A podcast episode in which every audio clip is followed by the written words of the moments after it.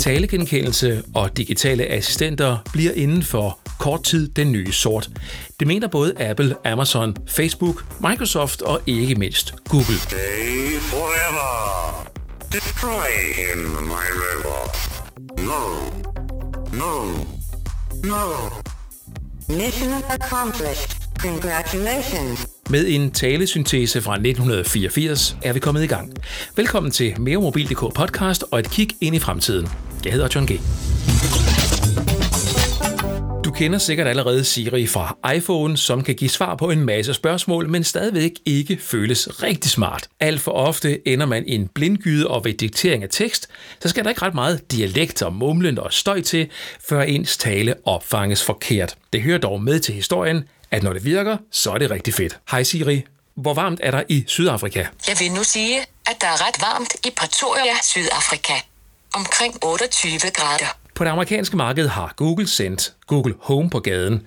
Den baserer sig på Google Assistant, og vi har også set det her på Pixel-telefonerne. I forhold til Siri fra Apple, så er Google Assistant noget klogere.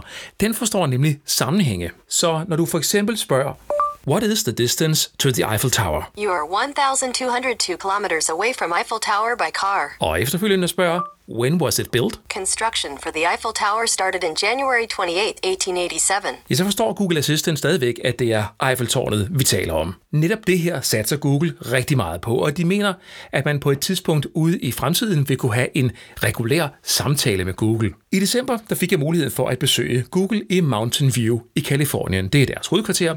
Jeg var der sammen med 20 andre journalister fra forskellige lande. Google de ville her slå et stort slag for Google Assistant og perspektiverne bag. Selvom det her jo er en charmeoffensiv fra Google, så kom der alligevel noget interessant ud af det. Her lige et kort kig tilbage på turen, hvor vi lige var ankommet til Mountain View. Til morgenmad og manglende sikkerhedskontrol. Dørene går op og hi her i øh, Googles hovedkvarter, hvor vi er kommet ind i sådan en øh, kantine.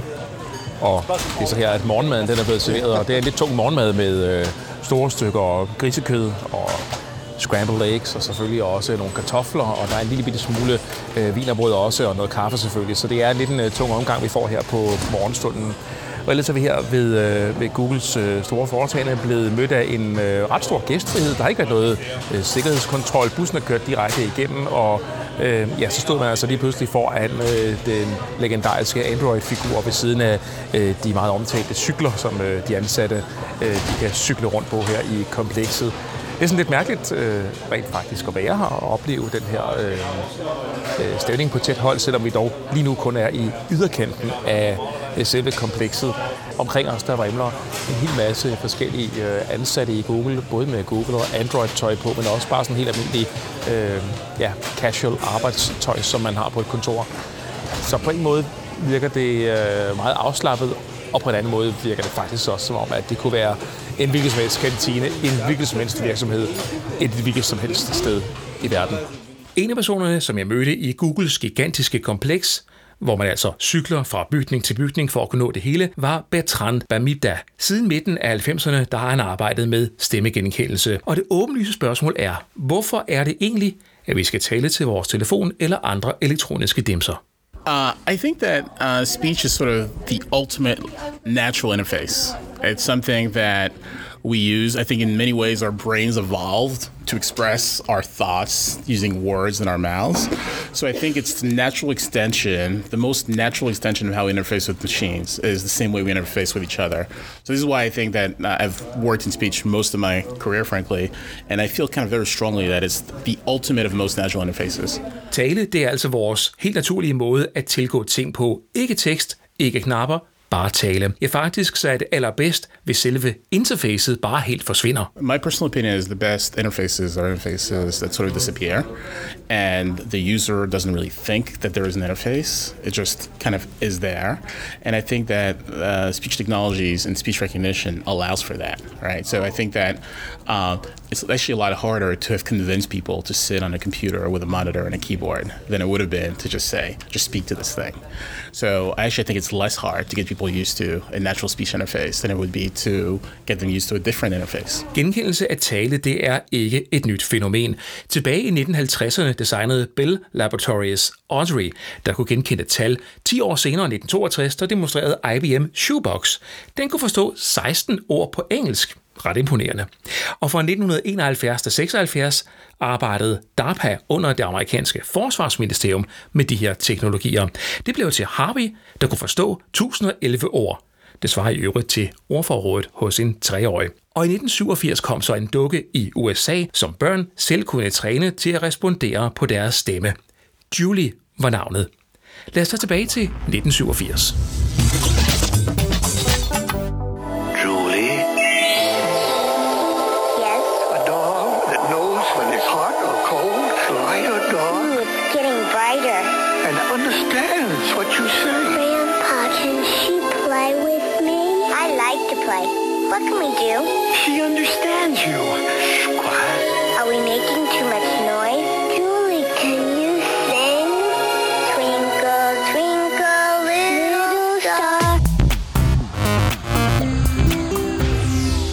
Og nu tilbage til virkeligheden og fremtiden. For hos Google, der tror de, at gennembruddet for talegenkendelse og digitale assistenter ligger lige rundt om hjørnet. I really think so. So if you look at the improvements in speech recognition accuracy over the last over the last so clearly over the last 50 years, but there's a clear inflection point about 5 years ago. Uh, when we started using machine learning, neural net algorithms, and deep learning algorithms, and in certain uh, for certain speech recognition engines, you actually see the error rates fall to where they are for other human beings, right? So in some cases, the ability of this computer to understand what you're saying is the same as my ability to understand what you're what, you're saying.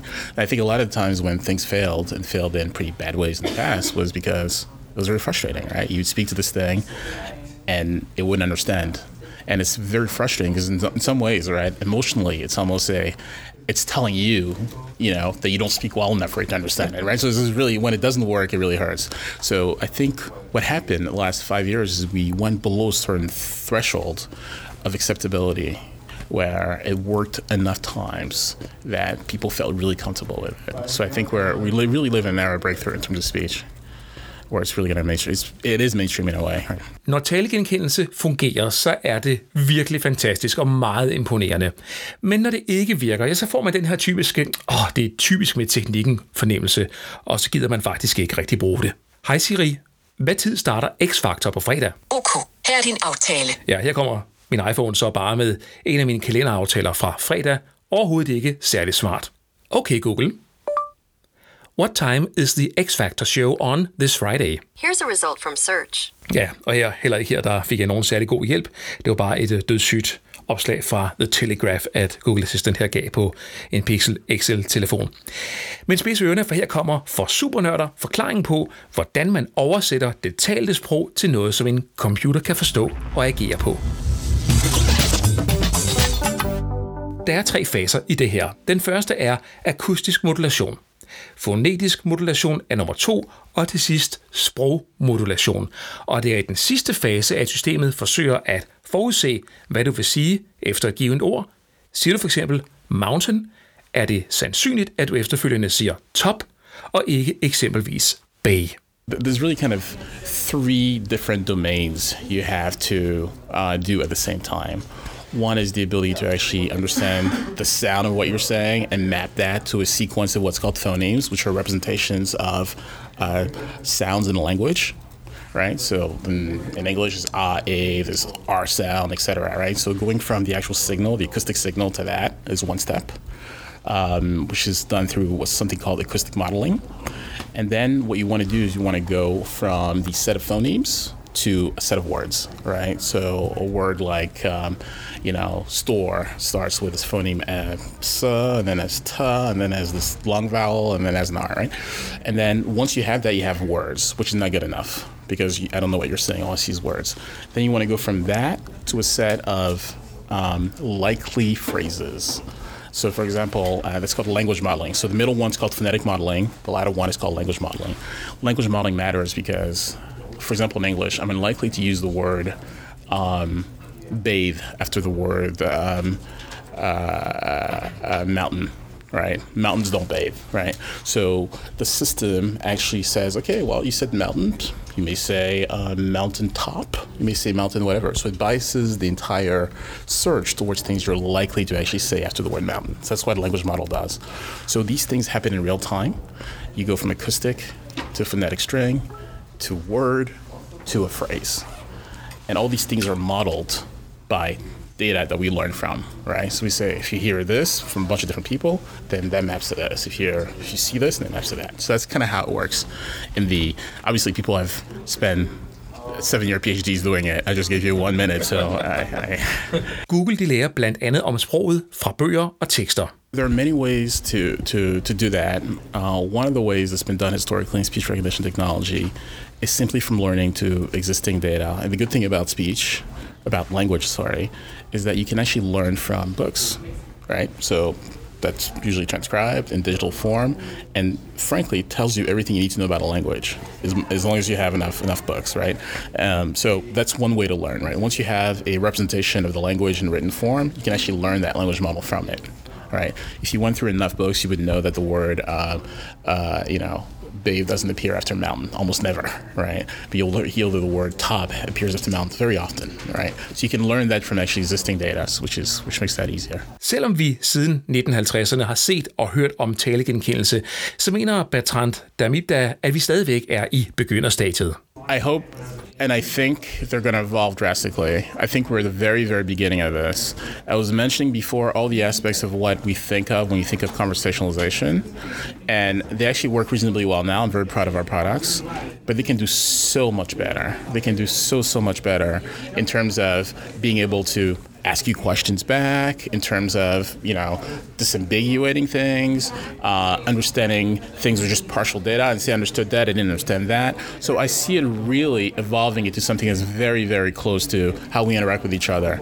And we're, we're, we're totally not there yet. I think we're at a very exciting beginning of it but we're just not there yet. And so I think in the next few years we'll get closer to that. And that to me is very very exciting. Som jeg nævnte tidligere, så er det her ret imponerende, når vi taler talegenkendelse. Specielt når man tænker på de her meget komplekse beregninger, der så ender i et resultat, og også et talt resultat, og ikke bare tekst. For næste skridt, det er ikke bare en metallisk stemme, men en stemme med personlighed. Ja, nærmest en rigtig virtuel person. We're creating someone that you you know you'd be willing to go on a road trip with for you know six hours. Stemmen her tilhører Ryan Jermick. Udover at arbejde med personligheden i Google Assistant, så er han også kendt som leder af Googles Doodle Team. Du ved dem der, der laver de der sjove tegninger på Google-søgetjenesten ved særlige begivenheder. Ryans opgave, det er at menneskeliggøre Googles digitale stemme. Og når vi ser på talegenkendelse over tid, som for eksempel i 1982, ja, så var der ikke ret meget personlighed over SAM, Software Automatic Mouth. Hello, everyone. It sure is nice to be here today. I am Sam, the brand new voice for the Commodore 64 computer. I am the most versatile, understandable speech synthesizer on the market. Sam i Commodore 64 var jo ikke ligefrem nogen sprudlende personlighed, men tro mig, for alle os med en Commodore 64 derhjemme, enten med en skærm til eller foran fjernsyn og en båndstation ved siden af, måske et diskettedrev, hvis det gik rigtig højt, ja, så var det her bare mega imponerende. Hello there. You know me. I am Sam, the software mouth for your Commodore 64 computer. I could always do lots of amazing things. I could talk very quickly when I wanted. And I could talk very slowly too. Og når ja, i 1982, der storhittede Steven Spielberg-filmen E.T., og det klarede Sam da bestemt også. E.T. E.T. There's no telling what Sam will do next. Nu inden vi fortaber os i et 80'er-flip, så lad os komme tilbage til nutiden og Ryan Jermick hos Google. En absolut nørdet type på den gode og kloge måde. Og det vigtige ved de egenskaber, der skal være, når det kommer til en stemmes personlighed. I think it's important to always consider what the user's intention is and how we can be as helpful as possible. Uh, so if a user asks a search question, um, that we give them a, an answer that we provide the information as helpful as possible. But if the user is looking for something fun or looking for an emotional response, that we provide that as well. And I, th- I think that the one of the most important things from the personality perspective is that we're able to bring in a more complete experience to the user. And it's not just search where if you say thank you, we return search results for thank you. We actually try to have some degree uh, of emotional intelligence in addition to the intelligence uh, overall. Ryan han ser det her som et forhold mellem maskinen og one. If I had to like simplify the relationship, it's um, it's that uh, the the Google Assistant is something like, I- like I mentioned earlier, like a quirky librarian. You know, somebody you're happy to see, uh, who has an incredible amount of information and resources available to you, but also understands a bit of your sense of humor or is willing to goof around with you a little bit. Um, um, so I think, yeah, I mean that that's my hope is that um, we're creating someone that you you know you'd be willing to go on a road trip with for you know six hours, um, someone who you trust to uh, curate a playlist for you know, for the road trip. Somebody who'd be awesome to have in a pub trivia competition because they have so much good information. You know, someone who has their own kind of quirks and passions and um, that you could relate to in a way that um, is a, a warm, a warm relationship that you know you're glad to have them in your life. Når man ser på en personlighed, så er det også lige så meget, hvordan en personlighed ikke skal være. Så jeg spurgte Ryan Jerming til nogle af de tanker, de havde gjort sig hos Google i den retning. How do you get to that point? How do you do that? Uh, great question. Uh, it's a real challenge, and we uh, don't know what we're doing um, for the most part. Um, but we look towards we look towards the conventions of storytelling um, and how uh, we look towards just what we know and what we can learn about psychology in general, and how you relate to a character, how you how you make a friend, um, how you you know show respect for one another, how you build an affinity over time. Um, um, those are all uh, important things for us. Uh, and then we try to execute those in a way that can be done with the technology in the state that it's in. Um, so, you know, we don't have, for example, if you yell at your phone, and you're upset, we don't necessarily know that you're upset yet. Um, so you, you know you know so that's that's a limitation, right? We don't have you don't have the degree of a sensitivity for um, emotional input uh, yet. Um, would love to see it happen in the future, but um, you know so so that's you know limitation. Like, and if you said to me like, you know, like you know, Google, what's the weather? Um, I don't know. That'd be a weird question to be angry about. But you know, versus hey Google, what's the weather? There's different intonation and different implications from the from from those different ways to ask, uh, and we might be able to deliver an answer a little differently. In the meantime, we can just sort of assume a general a general emotional state and hope that we don't rub you the wrong way inadvertently. Do you think that you will come to a state where you can uh, tra- track out the user's mood if the user is sad or mm, happy, or uh, and get get responses uh, on on that? I think that anything we can do to be helpful, we would like to pursue and, and intend to pursue, and that would be one of them. I mean, I think you know any kind of signal for context that we can get to be as helpful as possible uh, would be great. You know, like to understand that you. I mean, it doesn't even have to be something as sophisticated as as the intonation of your voice. You could imagine. We know that your calendar is very full today, so maybe we would be less likely to, you know, suggest telling you a long story or, you know, uh, you know, putting you in an entertainment mode if we know that you've got, in five minutes you've got to, you know, take a taxi to the airport. Um, so there's signals that we could use that definitely could to make to make the assistant uh, more useful and more appropriate in a given moment. And um, that's one of the that's one of the advantages I think of the Google Assistant is that if you're a Google user, you know, we can use those signals in a way that help you through your day. I mean, our goal is to be very inclusive. We want everyone to feel welcomed uh, in Google technology. And uh, so, for example, the personality should not be rude. Uh, it should not belittle you. It should not make you feel like you made a mistake. If we didn't understand something, it's our fault. Like we're a nascent technology. It's very early days, and um, you know, you know, you, you know, the fault lies with us. Um, so I think that's that's one thing. We want to be the opposite of arrogant. We want, you know, it's um, uh, we want to operate with a great deal of humility, and we want to ingratiate the user not uh, rep, you know repulse them or blame them. Um, so I think that's a really important a really important goal for us. Selve stemmen, som du hører hos Google Assistant, den er ikke udelukkende genereret maskinelt. Faktisk er der også en rigtig person bag. It's a combination. So um, it'll be started from the basis of a real voice um, actor actress, and then um, they'll take all those sounds and concatenate them into the, the and it's a pretty amazing um, technology the way they can pull different words together. Um, but also there's recorded dialogue as well that'll be delivered in whole sentences or whole words. So it's a it's a bit of um, a multifaceted approach to get as much what they call prosody as possible, which is like the, the sound of a, a, a expected human intonation. Are you going to tell who the the voice character is? I don't always know. Um, uh, it's not me, I'll tell you that. So I'll narrow it down uh, for you. Yeah. How many phrases and words uh, do the voice character has to to speak into the system? Yeah, just a ton. I don't have yeah, um, I don't have I don't have the numbers in my head, but I know it's many many thousands um, to get all the different possible sounds and, and statements that that would be expected. And and can you combine all those sounds and words so the the system can can do real responses in in a real language that sounds natural? That's the goal. I mean, there's a lot of really smart minds uh, at Google and other places that are trying to make that a reality, and so um, we're doing our best. Og så er der jo lige det med fremtiden set gennem de krøllede hjerner hos Google. Well, not my area of expertise, but um, but I know there's been some really interesting developments. Like WaveNet is a project in, in Google in London um, that is looking at voice synthesis in a really interesting way. Um, I mean, I think I think that um, you know we're so perceptive to sound. Uh, I mean, if you ever you know like if you think of the you know what happens over an email versus over a phone call, even uh, there's so much expressiveness that happens in the human voice, and those are all tools for communication. And um, you know what I hope happens the next five ten years is that those tools are at the um, are part of the are part of the experience for users because I do think that an expressive assistant is and, and one that's perceptive of expression uh, is a more useful assistant.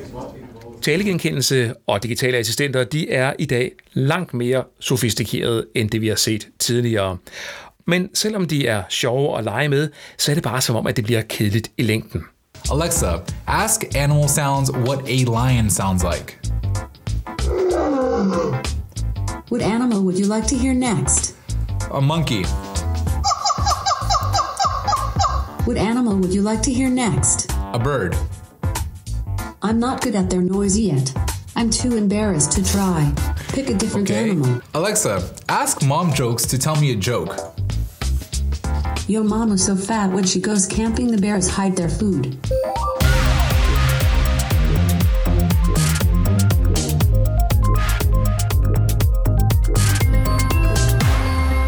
Springende punkt er og bliver, hvornår vi kan bruge det her til noget meningsfyldt i vores dagligdag, og hvornår det sådan fungerer for alvor. For jeg kan sagtens se perspektiverne i det her, og ikke mindst det, som Google arbejder på at gøre genkendelse af stemmer mulige, selv når musikken spiller højt i et lokale, og huset er fyldt med gæster, der snakker, ja, så skal Googles assistent altså kunne tilgå og høre din stemme igennem den larm, som du har i dit hus eller på din arbejdsplads. Efter jeg fik en Google Home Box med hjem fra turen til San Francisco, der har jeg forsøgt at øve mig i at bruge den. pærene fra Philips Hue, dem har jeg både kunnet tænde og slukke og justere i farve og lysstyrke. Og når jeg har haft gæster på besøg, ja, så har party track nummer et været at sige Play videos from Bruno Mars on my TV. Så gik min Chromecast straks i gang med at spille musikvideoer på tv-skærmen, eller Play Morning Acoustic on my speaker, der udløser en Spotify-playliste på min Chromecast Audio. Det er ret vildt. Og efter at have brugt det et stykke tid, så må jeg medgive, at der er nogle ting, der bare er hurtigere at få udført ved at tale til en enhed. Prøv for eksempel på din iPhone at sige, Hej Siri, væk mig klokken 7 i morgen tidlig. Din alarm til klokken 7.00 er indstillet. Det kan du simpelthen ikke gøre hurtigere manuelt, og det virker også på Apple Watch. Og ifølge Google, ja, der forventer brugerne, at systemerne er langt smartere end det, vi kender i dag. Og de erkender hos Google, at machine learning stadigvæk er bemærkelsesværdigt ringe. Det er jo også det, der er min oplevelse. Når det så er sagt, så bliver 2017 året, hvor du kommer til at høre meget mere om de her digitale assistenter og stemmegenkendelse.